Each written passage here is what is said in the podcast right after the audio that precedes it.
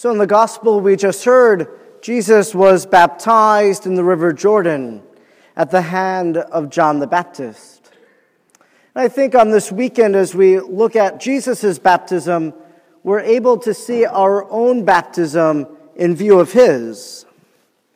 Because at the end of the gospel today, it says that the heavens were opened and the Holy Spirit, descending like a dove, was coming down. And a voice was heard from heaven this is my beloved Son, in whom I am well pleased. This is true for all of us in light of our own baptism, because it was on that day so many years ago that we were welcomed into the Christian faith, that we were claimed for Christ Jesus Himself. And so we then became the adopted sons and daughters of God. So the words of the Father about Jesus are also meant for us. Why did Jesus have to be baptized? Jesus was baptized because he needed to give us the example to follow. Jesus himself is immersed in the waters of the Jordan. The one who is all holy sanctifies that water. And so in our own baptism, we're sanctified because of him because of the Holy Spirit and because of the fire of the Lord Jesus in our hearts. Jesus has given us the model to follow, He's given us the example. And it was right there in our gospel today, another example of Jesus giving us the model.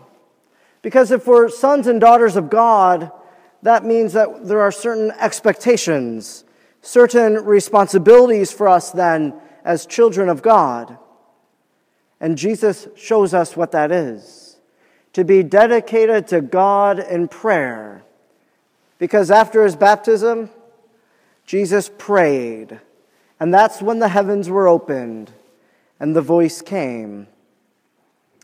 At the very beginning of the gospel today, as well, there was this image of prayer.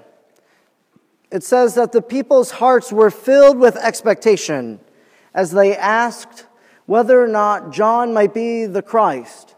This question was welling up within them. I think that's an image of prayer for these early people.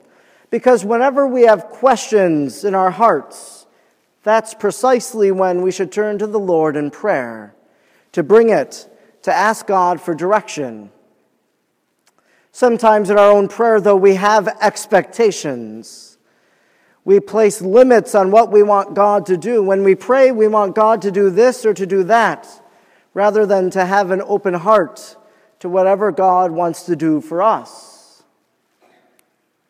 Sometimes that expectation in prayer is to hear the very voice of God. I'll tell you, not many people do hear that audible voice of God as if a booming voice comes from the heavens. But sometimes that's what we want. If we're looking for direction, we want God to say it directly to us.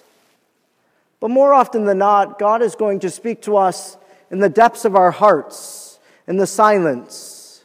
God is going to speak to us through other people in our life as He uses them as instruments of His love and as His mercy. God is going to speak to us as we open His sacred word and reflect on it, looking for direction. Some people stop praying, I think, because they don't hear the voice of God. They don't hear that audible voice. But we should continue to pray because God is speaking to us in those very moments. As adopted children of God, in virtue of our baptism, with those certain duties and expectations, there's a great reward that comes to us as we follow faithfully the Lord, as we pray each day, as we follow the commandments. And that reward is to one day hear that very voice of God. That as we close our eyes in death and breathe our last, we'll hear the voice of the Father say to us, Come, you who are blessed of my Father, and receive the inheritance promised to you from the foundation of the world. That's what we hope for. That's what we live for. That's what we search for. This is the meaning of our baptism So, as God's sons and daughters, let us strive to live that baptism faithfully each and every day, so that then we'll be invited into the peace of the kingdom, where we will worship God forever with all the angels and the saints, with all the children of God.